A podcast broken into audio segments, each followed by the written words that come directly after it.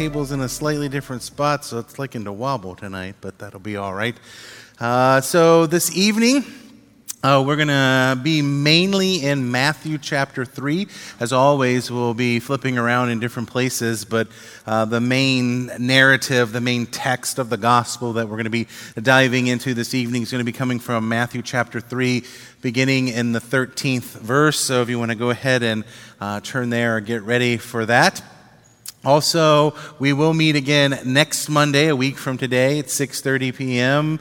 Uh, same place, uh, same time, right here. And then uh, the next mosaic after that would be Sunday, September 11th at 9:30 a.m. here in the worship center. Uh, so keep that in mind for scheduling purposes, and we'll also try to keep everyone abreast uh, through all the various channels. Uh, interestingly, uh, last week I gave the kind of uh, heads up about a possibility of uh, a Monday Torah class.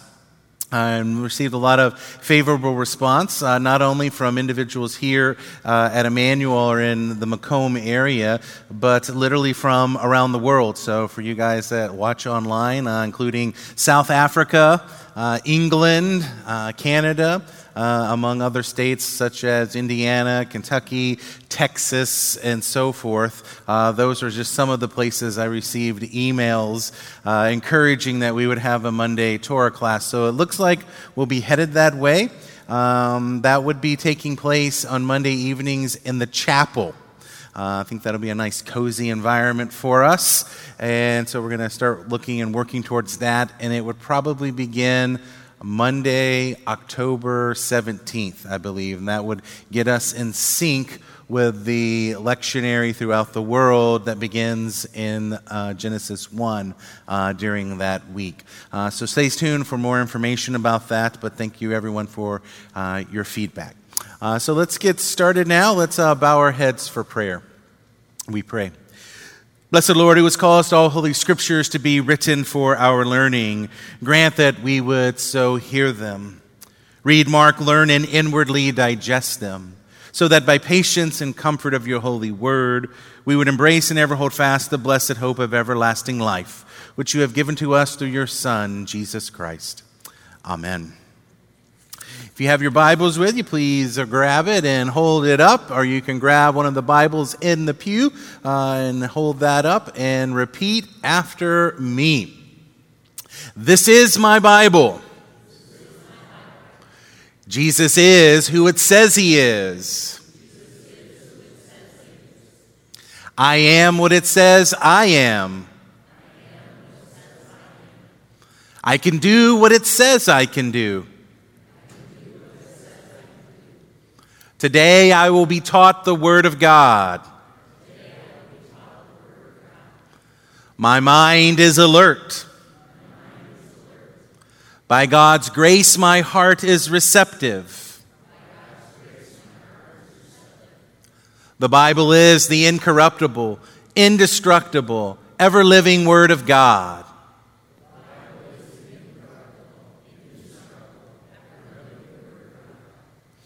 My encounter with the Bible today will transform and grow my faith.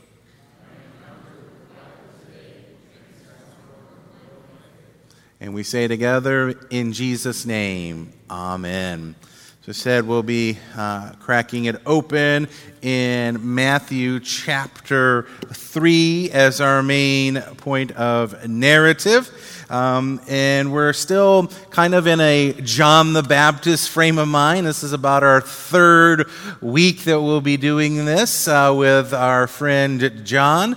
Uh, it'll, it'll really set things up nicely for where we're going to fall on that Sunday, September 11th, because uh, it should fall that right then on that Sunday, we will encounter Jesus' first miracle at Cana. And so, for those that maybe didn't engage in Mosaic uh, through uh, the summer, uh, but we'll be coming back. It'll be a great point to just kind of insert right away. It'll be the first miracle of Jesus, uh, that first kind of sign in John's gospel. Uh, so uh, we're, we're on a nice track for that.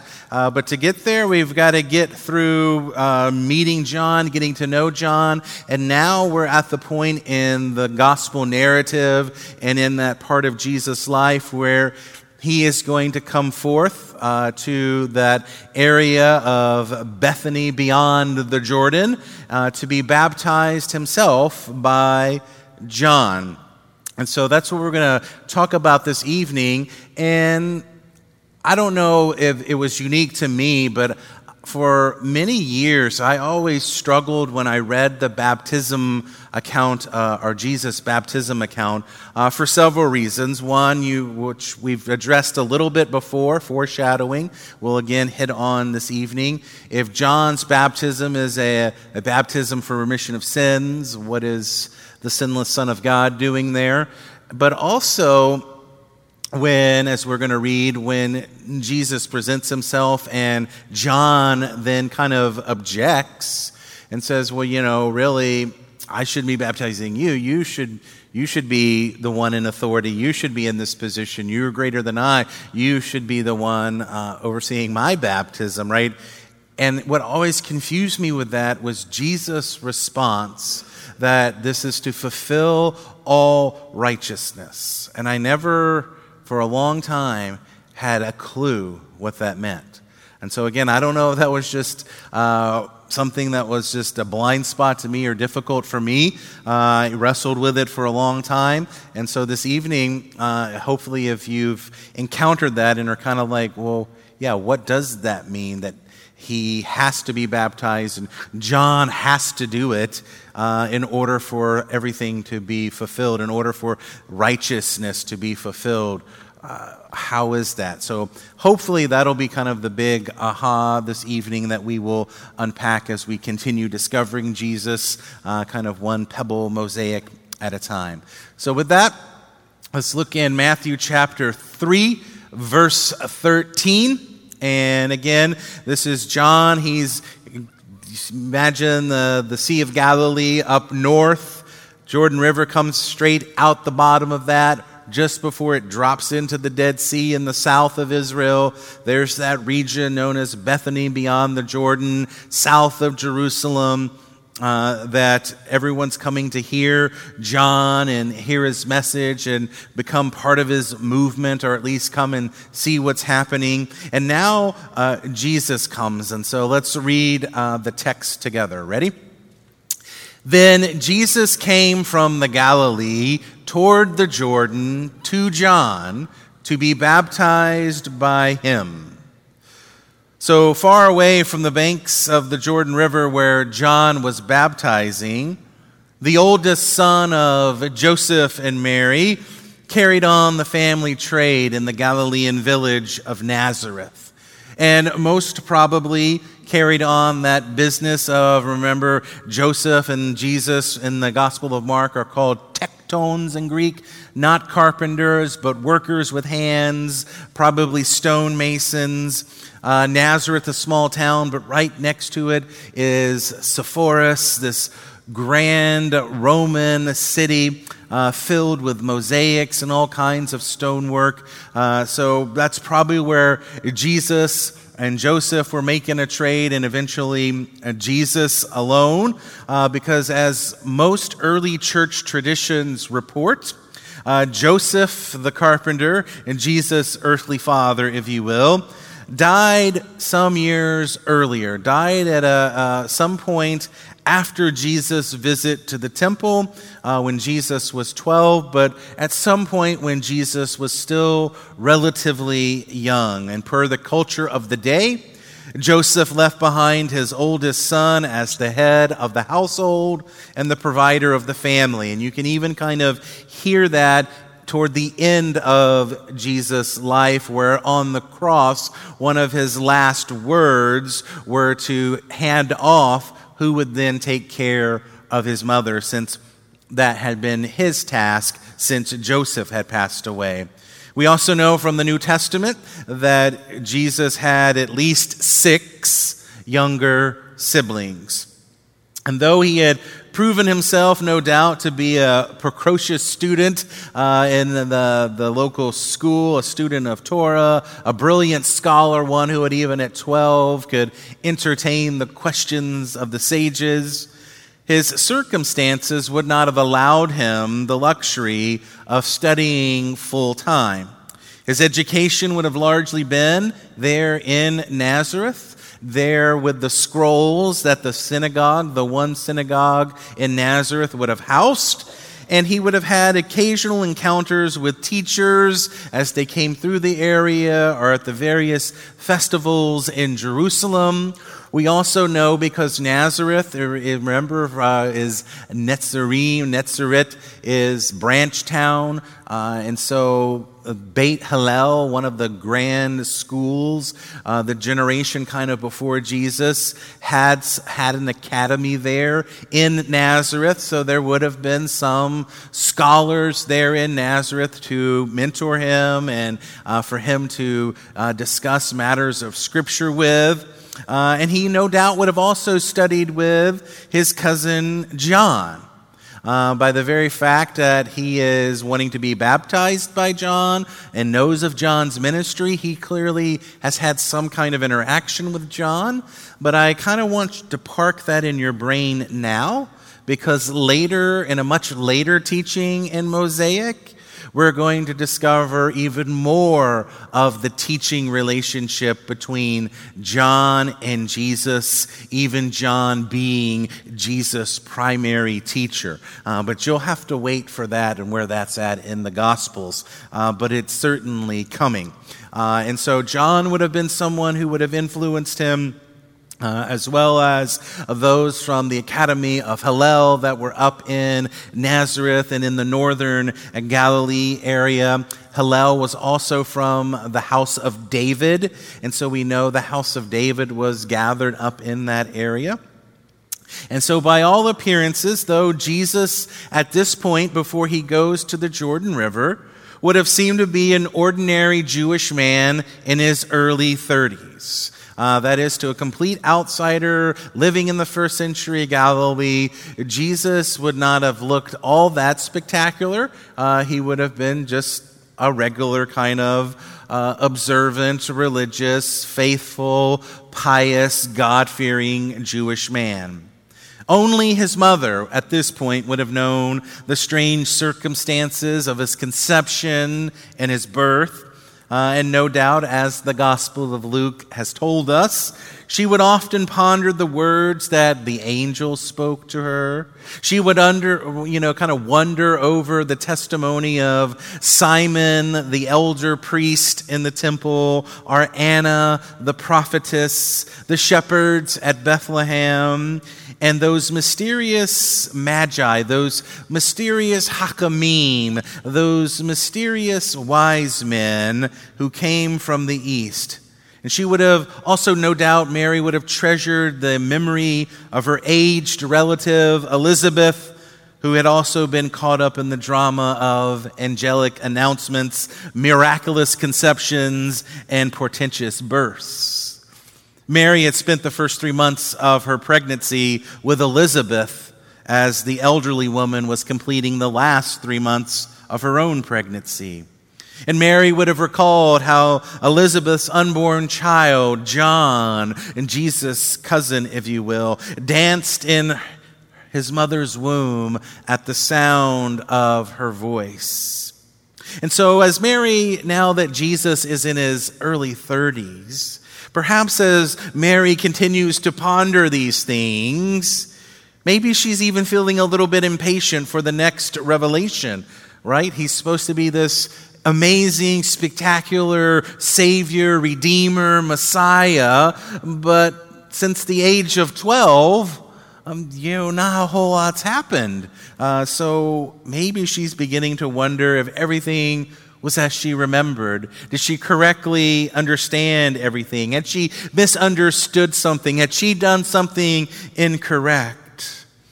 And then word about John's ministry by the Jordan would have come to her, no doubt, through their relatives. Have you heard that John, the son of Zechariah and Elizabeth, has appeared in the wilderness, in the plain of Jordan, and calls all men to repent and be baptized? Many are going out to him, many are immersing themselves in the river. By the way, what I just read or what just said to you is an exact quote from what is known as now the lost gospel to the Hebrews. We only have remnants of this particular gospel as it was quoted by certain saints uh, in the early church, mainly Justin and Jerome and Origen and a few others. They had access to it and they often quote it and they refer to it as the gospel to the Hebrews and sometimes they'll clarify and say it's really the Gospel of Matthew written in Hebrew. But all we have left of it are the quotes. And one of the quotes that we have left from it is that Mary gets news about her relative John, whom she would have known clearly as Elizabeth's son, is doing this ministry, and she alerts her son to that fact and encourages him to go find out what's happening and, and even sees John's ministry and the fact that it's catching on as the signal she's been waiting for that now is the moment for the next event in her son's life as he manifests himself to the world as the one sent from above, the Logos, the, the one to be the Redeemer. And so, as more reports come, the crowds grow up, go out to John and they continue to grow larger. And uh, they, they understood that he was proclaiming the commencement, the beginning of the Messianic age. And Mary wants to wait no longer. And again, according to Jerome, the church father, um, in the Gospel of Hebrews, she instigates Jesus to go make pilgrimage to John and learn from John. Okay? So that would have brought him to verse 13, right? That brings us to what we just read, kind of in the context of things. So, in your mind, imagine John is, is at the, the river and he's doing his preaching and his teaching, and individuals are coming forward for baptism and so forth. Jesus presents himself and, you know, says uh, essentially to be baptized by John meant you were doing this under John's authority, that you were submitting to John's authority, that you were going to become a disciple of John. Okay, and so now we're going to read what John's response to this is. So, Matthew chapter 3, verse 14. Uh, let's read that together. But John tried to prevent him, saying, I need to be baptized by you, and yet you come to me. So, while John certainly knew that he was preparing the way for the Messiah, he clearly felt uh, that calling in his bones, in his gut, right? Uh, that was why uh, he was motivated to leave the priesthood in Jerusalem. Remember, his father Zechariah is, was a priest, and so John's vocation by default was to be a priest. But he's not in Jerusalem, he's in the wilderness.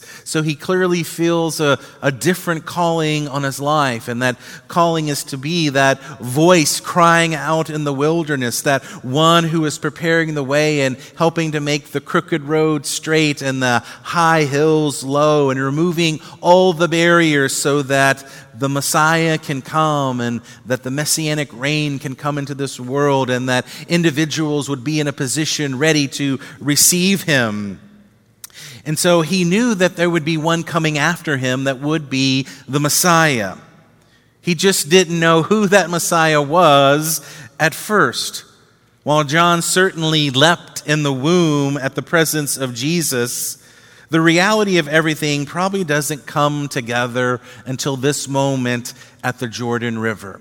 Uh, so, again, if you're thinking like, from a cinem- cinematic point of view, that you're making a movie about this, you would have like John and Jesus knowing each other. You would have even Mary encouraging Jesus, you need to, you need to learn from John. You need to study with John. You need to be part of your cousin's movement, right? And John kind of teaching him and mentoring him, and Jesus observing this. Uh, and, and John not putting together that this is the Messiah just yet. But at this moment, this, this, the baptism of Jesus is such a significant event, right? This is where so many things click. This is where so many things come together, not only for John, but from speaking from a human nature perspective, where a lot of stuff really comes together for Jesus as well.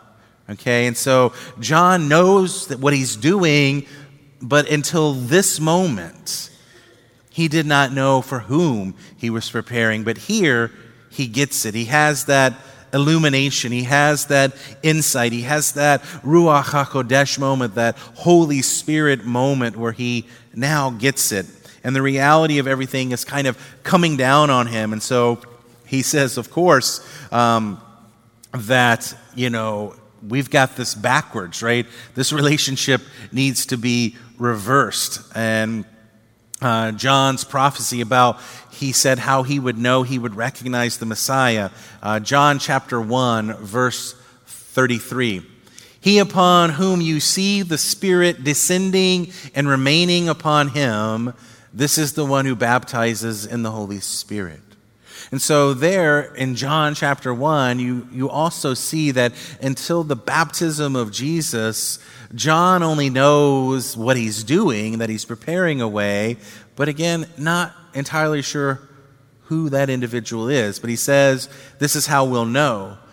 We will see the Holy Spirit descend on this person, but not just descend, because that as we will probably look at a few references, happens to a lot of people in the Bible a lot of people, including like King David and others, but they don't remain. The Holy Spirit doesn't remain on that individual. So the key there is in John 1:33 that not only will we see the Spirit descend, but it will remain on this individual. That's the one who's going to baptize us not with water, but with Ruach HaKodesh, with Holy Spirit.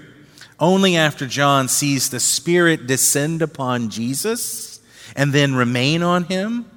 Does he know the full truth? And only then does the puzzle kind of come together.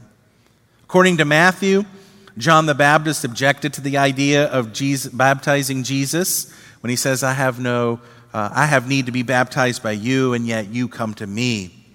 As his cousin from Nazareth stepped forward from the crowd into the waters seeking baptism, John probably, no doubt, felt his spirit leap within inside of him just as he had once leapt in his mother's womb. And so, again, from a cinematic perspective, you would have a, a flashback to that scene of him leaping in his mother's womb, and then you would force, you know, flip back to the present with John kind of leaping and feeling that same movement again, and those pieces fitting together. So let's keep reading um, in the text and see how this encounter between John and Jesus continues to go. So John's kind of objected, like, you know, I shouldn't be doing this, it should be reversed. And then Jesus responds to that objection, which, again, from our perspective, we would seem to think John is correct, right? That John has it right. Like Jesus is greater than John. Um, and then of yeah, you know, this is the sinless son of the Messiah. What's he doing here? Getting a baptism of repentance? Yeah, it's John. John's the one who has committed sins. John's the one that needs to come under Jesus. But Jesus doesn't agree with that. Jesus doesn't say, "Oh, very good." Right? The the student has now become the master and all of that. Instead, Jesus responds like this in Matthew chapter 3 verse 15. Uh, let's read that together. Jesus answered and said to him, Permit me, for so it is appropriate for both of us to fill full the entirety of righteousness. So he permitted him. Okay, again, notice I like the word, two words, fill full rather than fulfill. Um, so Jesus is basically saying, look, this is appropriate for both of us. Not just you, John, like, oh, you need it, John, but I don't. Not just for Jesus, like, this is something I got to do, John, just go along with it. This is appropriate. This is God pleasing. This is the will of God for both of us in order to fill full, uh, literally, my translation, the literal translation, to fill full the entirety of all righteousness. I mean, that's a huge statement. And what does that mean? What in the world does it mean for Jesus to say, we have to do this? This is absolutely necessary. If we don't do this, it's all going to go patook, right? It's all going to come to naught. But doing this is going to fulfill the entirety of, of righteousness. So John baptizes with water for repentance. But here, the coming Messiah will baptize with the Holy Spirit. And in light of this, John says to the man that he now believes to be the Messiah, I have need to be baptized with, by you, uh, that is, with the Holy Spirit, right? Um, looking with John 133 and knowing what John knows about Jesus' baptism. When John says, I need to be baptized by you, he does not mean with the water. He means with the baptism of the Messiah, the baptism of the Holy Spirit. I need to be baptized by the Holy Spirit, by you. And yet you come to me for this baptism in water. That's really the clarification. There, it's two different baptisms, right? John saying, I need to be baptized by the Holy Spirit, and yet you're coming to me for this baptism of water. Why was Jesus seeking this baptism from John? John's baptism in water symbolized repentance of sin people came to him repenting, confessing sin. And they took his message of repentance to heart, and then they bore fruit in keeping with repentance. We talked about that. The whole idea of, of repentance is, is deeply connected with bearing fruit. Uh, and then they would have baptized themselves in the Jordan River with John's supervision, John's approval, John's blessing. So if Jesus was sinless, why did he seek this baptism from John? Well, here, um, there's going to be several layers, so we're going to hit on this. One of them is we're already beginning to see the work of Jesus as the Messiah. Right here, we're already seeing his ministry and the purpose of his ministry and what his ministry is ultimately going to be about and how it will find its climax at the cross. We're beginning to see it already here at the baptism. You see, when Jesus enters into those Jordan waters where sinners have come to repent and embrace the kingdom that is set before them and at their hand, what is Jesus doing when he enters into those waters, too? What is he doing? He's identifying with sinners. And that's one of the chief marks of a tzaddik of a righteous person, especially the Tzaddik HaEmet, the true righteous one, the Messiah, is that he will be identified because he will be found among the sinners. He will be found among the lepers. As we progress in Mosaic, we're going to see where the, the prophets all kind of prophesy about this that he will descend to the lowest of the low, even to Sheol itself in order to elevate it all. So, in order to elevate, in order to bring salvation, in order to bring enlightenment to sinners in their eyes and their consciousness and their heart, the Messiah has to go down into that.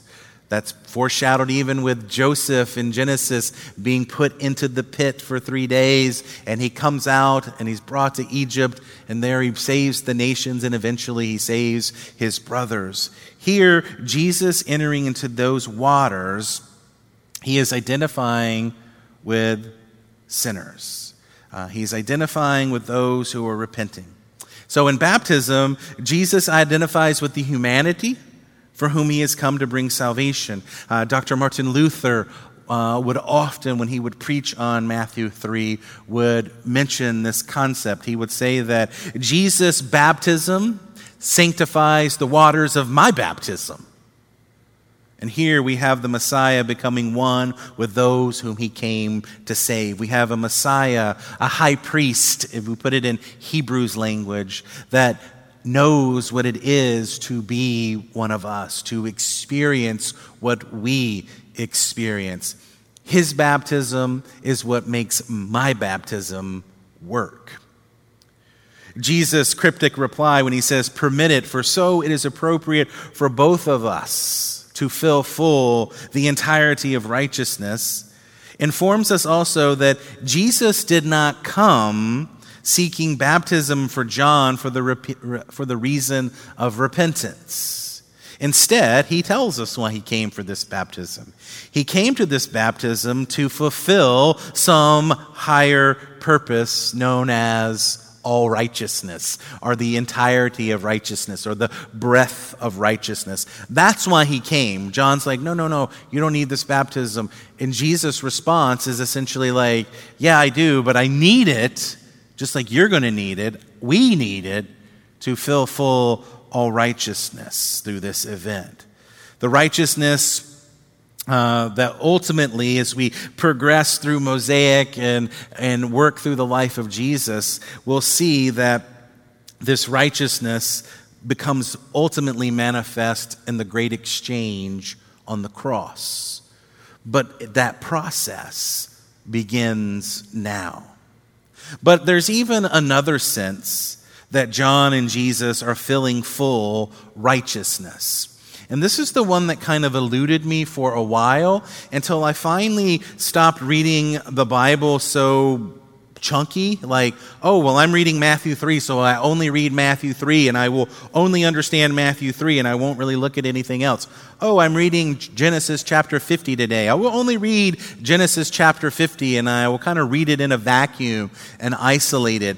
Um, when I finally broke free of that mindset, and saw the intertextuality, the, the connectedness of everything, then, and that how uh, everything is kind of cyclical and spiral and repeating, then I began to see, oh, here's a pattern repeating itself with John and Jesus that of course had to had to happen. If this doesn't happen, Jesus never becomes king messiah once I could sit back from the Goodyear blimp and see this pattern repeating itself generation after generation, book after book of the Bible, it finally clicked for me. You see, the book of Matthew uses this vernacular, this fulfillment terminology, this fulfillment language frequently. We've already encountered it a handful of times by chapter 3. And he does so when he is speaking in regard to messianic prophecy. Uh, so Matthew likes the language of this was to fulfill what was spoken through the prophets. Uh, it's repeated many times in Matthew. In this instance, Jesus seems to use the term all righteousness to refer to the proper way of doing things. The scriptures, the Old Testament, established a standard of protocol for king and messianic expectation. And Jesus is simply saying, You and I, John, have to follow this protocol in its proper order. Part of the righteous protocol requires a prophet, a God ordained prophet, to arise and to declare who the anointed one is. The anointed one in Hebrew is a word known as Mashiach. We translate it as Messiah, but it doesn't just mean the one unique individual in history like Jesus. It also referred and is used throughout the Bible to refer to the high priest, to all the kings of Israel. They're called Mashiach in the Hebrew. Your English Bibles don't like to translate it as Messiah because they're afraid you'll get scared and run and think there's all kinds of Messiahs everywhere. Uh, and so they translate it the anointed one or the chosen one or the special one and so forth and so on. But the pattern is a prophet must arise, and that prophet must declare and anoint the king. Just as, for instance, this past weekend uh, in our sermon here at Emmanuel, it's just amazing how everything just works. What I preached about happens to come up in Mosaic. Never know how that happens, right? The prophet Samuel, what's he do? He goes and does what? He's the prophet, and he's told to do what? Go and anoint the next king of Israel, and that's David. David, of course, is the great prototype, the great foreshadowing of Messiah himself. But Samuel doesn't just do this pattern. Nathan does it with Solomon. Um, the prophet from the school of Elisha does it with Jehu. And there are other examples of it. This is the righteous way. This is the way God does things. God sends a prophet the prophet identifies, the prophet declares, and then the prophet anoints the chosen individual of God. Moreover, the righteous protocol of the scriptures also require that for the Messiah, this can't just be any prophet. It has to be, according to Malachi, it has to be the prophet Elijah. So for Messiah, it's not just any prophet like Samuel or Elisha or Nathan. It has to be Elijah. Elijah has to precede the Messiah, has to herald his arrival, has to announce his arrival, and then has to anoint him. And so Jesus knows this pattern. Jesus knows it has to happen this way. And so Jesus says, Look, we got to do it. This is the way it's been ordained. And so John gets it, and John consents to follow the protocol. Jesus stepping down into the water, Jesus and John standing there as witness to the immersion. But I want to talk more about this anointing of the Messiah because this gets more into what's happening here at this baptism and why it's so significant. Because, as I said at the beginning, Jesus, up until this point, especially since age 12 and for the next 20 years or so, is just a worker of hands up in the northern Galilee. There's nothing recorded of him. There's nothing of significance that the Holy Spirit ever deemed we know about that. Just 20 years of Jesus being a Jewish guy up in the northern Galilee. But John here is now proclaiming the kingdom of heaven. The kingdom of God is at hand, meaning that the messianic era has now commenced. And a kingdom, well, what's a kingdom need? It has to have a king, right? And the messianic heir? well, it needs a Messiah. Throughout the Old Testament, as I said, the prophets of Israel were the ones who invested men with the office of king, and they did so by ritually anointing them, most usually with oil. That's why they were called Mashiach, because to anoint in Hebrew is mashach. So if you get mashached, you become a Mashiach, right? It just simply means you've been anointed. And again, you can think of Samuel uh, anointing King Saul over Israel and then also anointing King David as well. And so, as I said, that Hebrew word, Mashiach in Hebrew, uh, it means Messiah, but it, more correctly, it means one who's been mashached.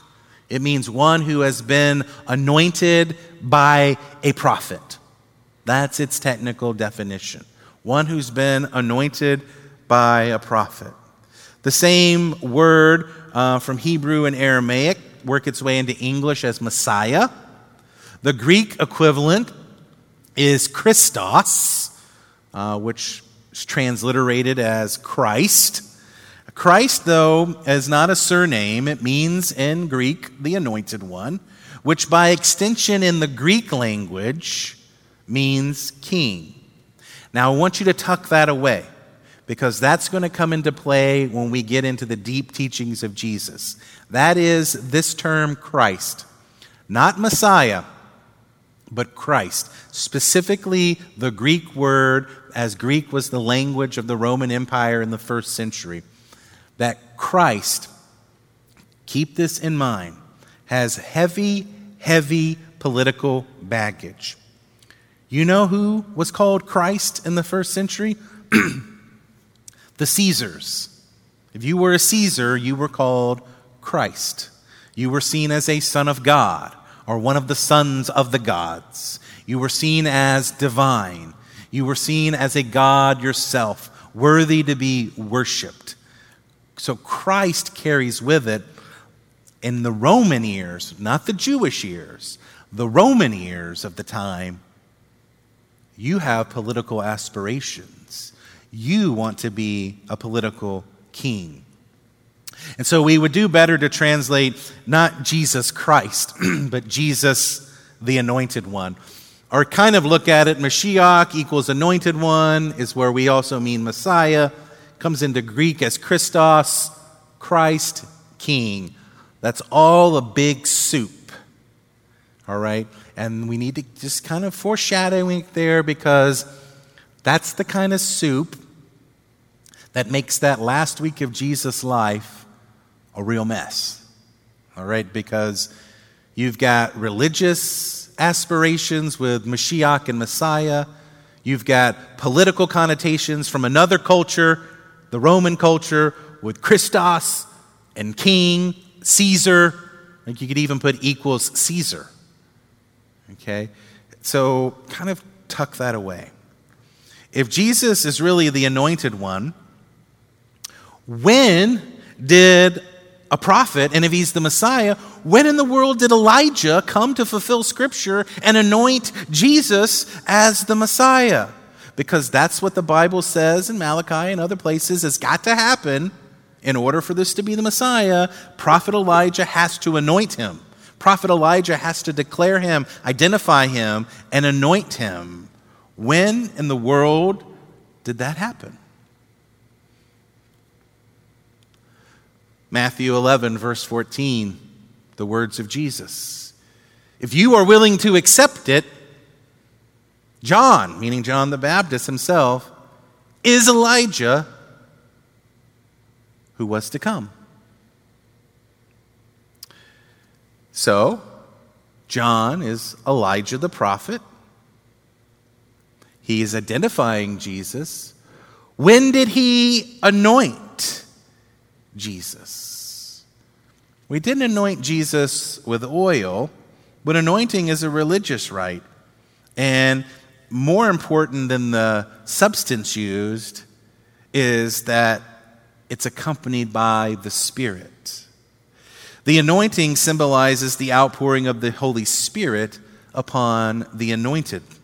When the prophet Samuel anointed David with a horn of oil, 1 Samuel 16 verse 13, it says, quote, "The spirit of the Lord came mightily upon David that day."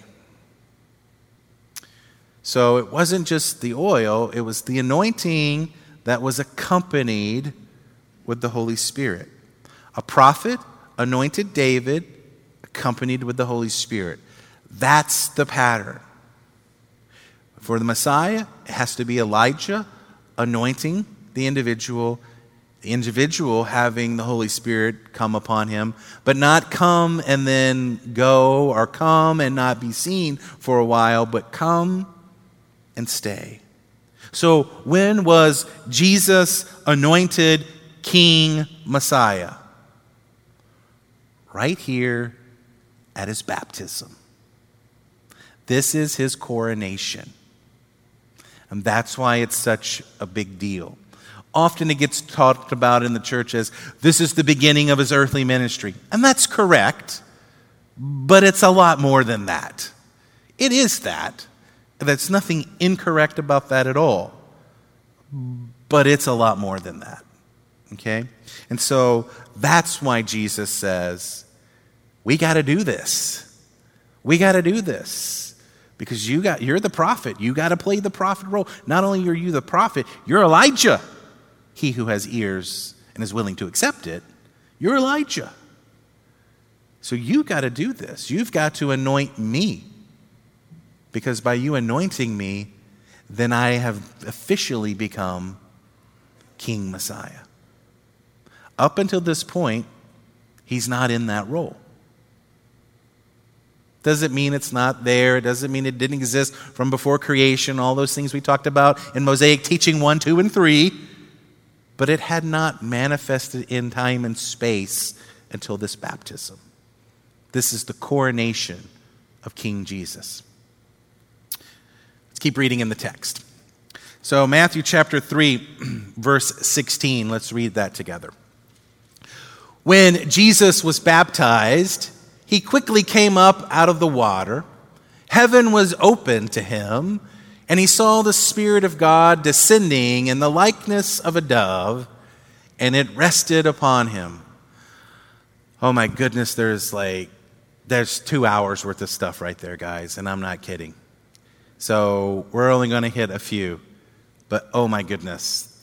That intertextuality, Okay, first century Galilean ears, you've got them now. Where else in the world in the Bible have you ever heard about a dove and resting? Especially if I tell you the word, one, one of the Hebrew words for resting is Noah. Yeah, all right? So, right there, you're already invoking hyperlink, underline blue, the salvation story of Noah, which, if you look in 1 Peter, Peter identifies our baptism back to Noah being saved through the water. and I mean, you've, it's just rich there. We'll, t- we'll go back to Noah and the dove in a little bit, but there's a lot there. Um, heaven opening up. That's a quote from Scripture, right? That's, that's an exact quote from Scripture of several places of when a direct revelation from God comes. That's how the Old Testament says it comes. Heaven opens up to this individual.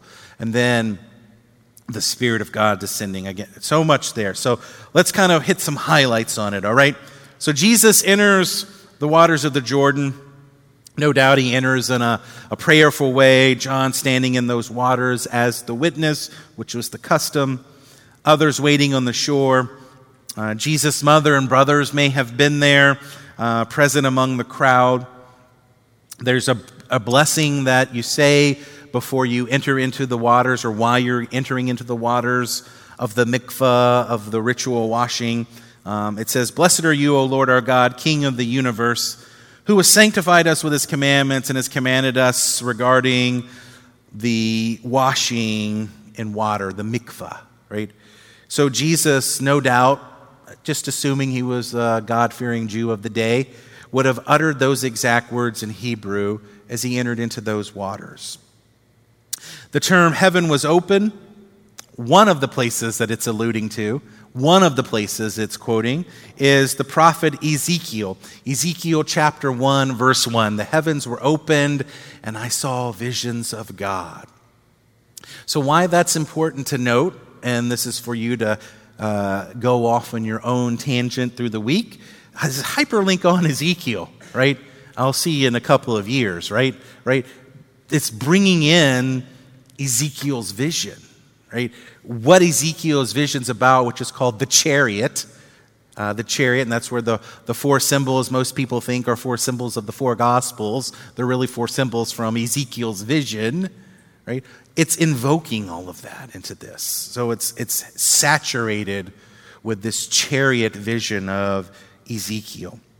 This phrase, as I said, the heavens were open, occurs frequently throughout Jewish literature to introduce an apocalyptic vision. In a prophetic trance, Ezekiel sees the chariot, the Merkava, as it's often called, the chariot of God descend. And in a similar vision, Jesus sees the chariot. Jesus sees the Spirit of God descend upon him as a dove. The crowd of onlookers apparently do not see this vision, but John either sees it or knows about it, understands it, is perceiving it, because John later testifies, and this is from John chapter 1, verse 32 I have seen the Spirit descending as a dove out of heaven, and he remained upon him. The descent of the Spirit upon Jesus fills full the messianic prophecy from Isaiah chapter 11, verse 2 that the Spirit of the Lord will rest on him. So that's another quote, or rather, intertextuality connection with the resting and so forth. It's taking you to Isaiah 11. It's also taking you to Isaiah 40, Isaiah 42, Isaiah 61. Um, but it's taking you to all these messianic prophecies. That vocabulary in that one verse 16 from Matthew 3 is taking you to so many places. So I want to talk about the dove a little bit. Why a dove? And why I want to talk about this is because Jewish tradition does not associate the Holy Spirit with a dove. That tradition developed after Jesus has ascended into heaven and after uh, a couple of generations of church has occurred right? In other words it's very familiar to us and it's okay that it is all right? We got plenty of reasons from the bible to identify the holy spirit with a dove. Nothing wrong with that folks. Nothing wrong with that at all. Amen. Hallelujah i support it. On pentecost i wear my red stole and i proudly have a dove on it okay? But that was not the symbol in the first century galilee on the shores of the jordan river the day that jesus was baptized. So this is just a adding to the depth of what you already know, believe, and cherish. And that's a great thing that you know, believe, and cherish. This is just another layer to add to the beauty of it. Okay? The original first century Galilean point of simile of as a dove or in the likeness of a dove, that simile uh, I think it's a simile and not a metaphor, but I'm not great in English on that. Um, refers not to the dove shape in which the Spirit appeared. Okay?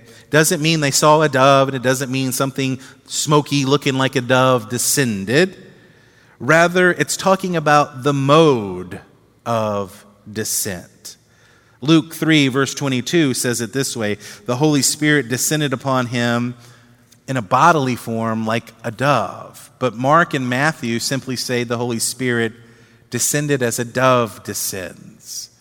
And we tend to imagine a gentle, hovering descent.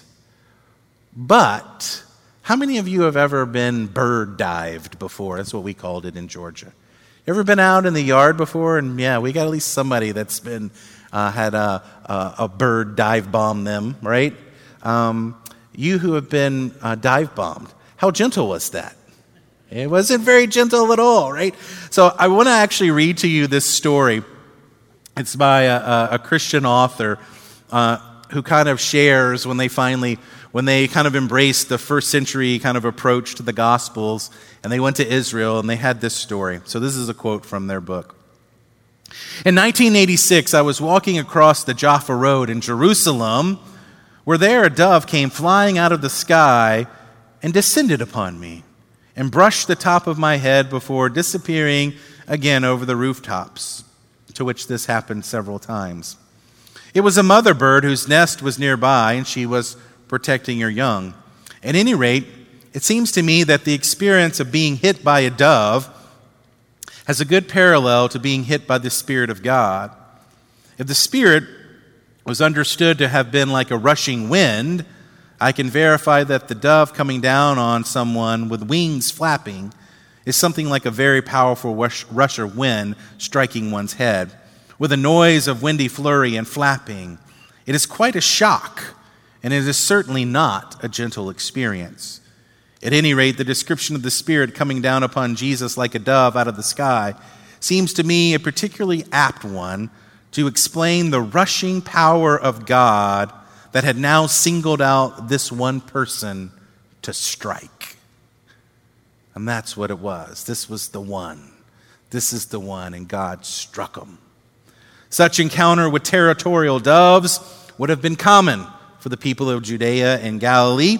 And when Jesus compares his vision to the descent of a dove, his disciples probably understood him to mean a sudden, startling, rush of wind, only slightly less jarring than being struck by lightning. But there's also a connection of the dove to Noah, as well as to the story of Jonah. Jonah is in that verse, chapter 3, verse 16 in Matthew. In Genesis chapter 8, verse 11, Noah releases a dove to see if everything is good. And the dove comes back. the final dove comes back with, do you know what? What does he come back with? It's kind of there in our picture. comes back with an olive leaf or a branch from the olive tree. this was a sign of salvation, a sign of life after the flood, which, as Peter tells us in 1 Peter, is a type of our baptism. The olive tree is also used to make olive oil, which is connected to the anointing of the Messiah, the Mashiach, and olive oil is also used to make light. This dove was the light of the world for Noah, and this dove was his salvation, bringing to him that branch that would produce this light and that would produce the oil to anoint the Messiah. In first century Galilean mind, that dove in Noah's story from Genesis 8, verse 11, was a foreshadowing of Messiah. Furthermore, what's interesting is if you take in Hebrew the phrase light of the world and you add up the letters, because letters are numbers, it equals 358, which also equals, if you add up the letters that form Messiah, the word for Messiah. So, light of the world is Messiah, and it is that dove. But another dove connection, I'm just throwing some of them out to you because I told you this verse was rich. You're Familiar with the biblical character, the biblical book Jonah? Jonah in Hebrew is pronounced Yonah. Yonah is really less a human being's name, though it clearly was this guy's name. But Yonah literally means dove. That's what it means. Yonah, Jonah means dove. So I want you to think into the Gospels. Uh, some people come up to Jesus and say, hey, man, if you're the Messiah, why don't you give us a sign? And Jesus says to them, I will give you no sign except for one the sign of Jonah. Now, yes, it's correct. There's a connection to the sign of Jonah about Jonah being in the belly of the fish for three days and then being spat out, resurrected, and Jesus being in the belly of the earth and being resurrected. Yes, amen, hallelujah. You got that. That's a sign of Jonah. But if we translate that literally, there's more. This is just a more. Jesus says, You have the sign of the dove, which is then referring them back to his baptism. Right? Because many of those people would have been there to see him when he was baptized. You have the sign of the dove, you have the sign of the Holy Spirit descending upon me and remaining upon me. And then another click you can do with dove is dove played an integral role in the sacrificial system. And you could go on that trail and see all kinds of gospel tangents there. But I want to leave you to have some fun, right? I wouldn't be a good rabbi if I just told you everything. I've got to just let you discover it. But Matthew 3, verse 16 is loaded. Right? It is loaded. The Holy Spirit, I do want to talk about that a little bit more. The prophet Isaiah says, The Lord speaks about the Messiah when he says this Isaiah 42, verse 1.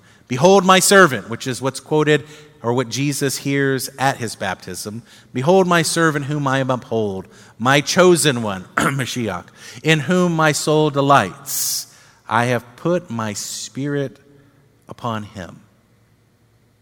This finds its fullness in the baptism of Jesus. The Hebrew word for spirit is ruach, but ruach also means wind it also means breath. In rabbinic literature, such as the Talmud or the Midrash, the sages and rabbis also use the term Ruach HaKodesh as to mean the Holy Spirit, and it is the equivalent of terms such as the Spirit of the Lord or the Spirit of God. In the first century, this term Ruach HaKodesh, the Holy Spirit, the Spirit of the Lord, the Spirit of God, was used synonymously with the Shekinah. That is, the divine dwelling presence. The outpouring of the Holy Spirit upon an individual is not unique to the New Testament. I've already given you one quote with David in 1 Samuel chapter 16, where the Spirit is literally says the Spirit was poured out on him. Moses, as well as many of the other prophets, are all described as being prophesying and having the ability to prophesy because of the Ruach HaKodesh, the Holy Spirit. In fact, in um, first century world, Holy Spirit also meant the gift of prophecy. King David composed his Psalms under the inspiration of the Holy Spirit. The scriptures were written by the Holy Spirit, and the Holy Spirit came mightily upon all of Israel's heroes, seers, and prophets.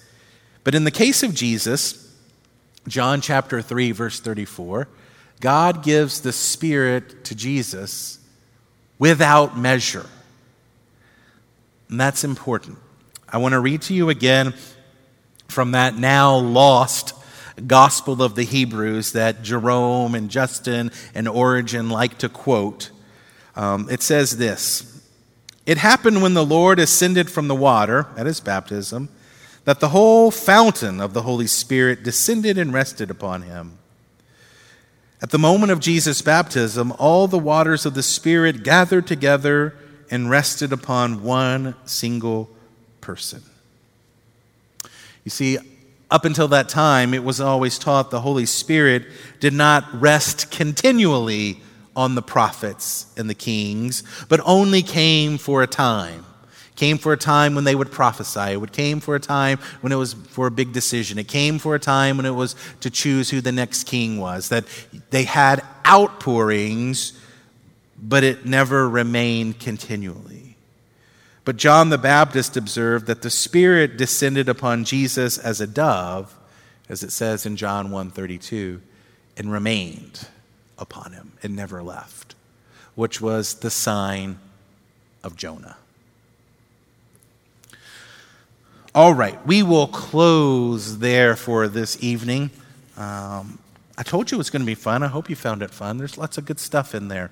Uh, that this baptism of Jesus that we sort of just gloss over um, is huge. Even just when you're starting with, it's one of the early places. It happened at his circumcision as well. The first place he sheds blood uh, is at his circumcision. But here, it's an important way, a way in which he identifies with you and me. Uh, and by him entering into those waters, he sanctifies our waters.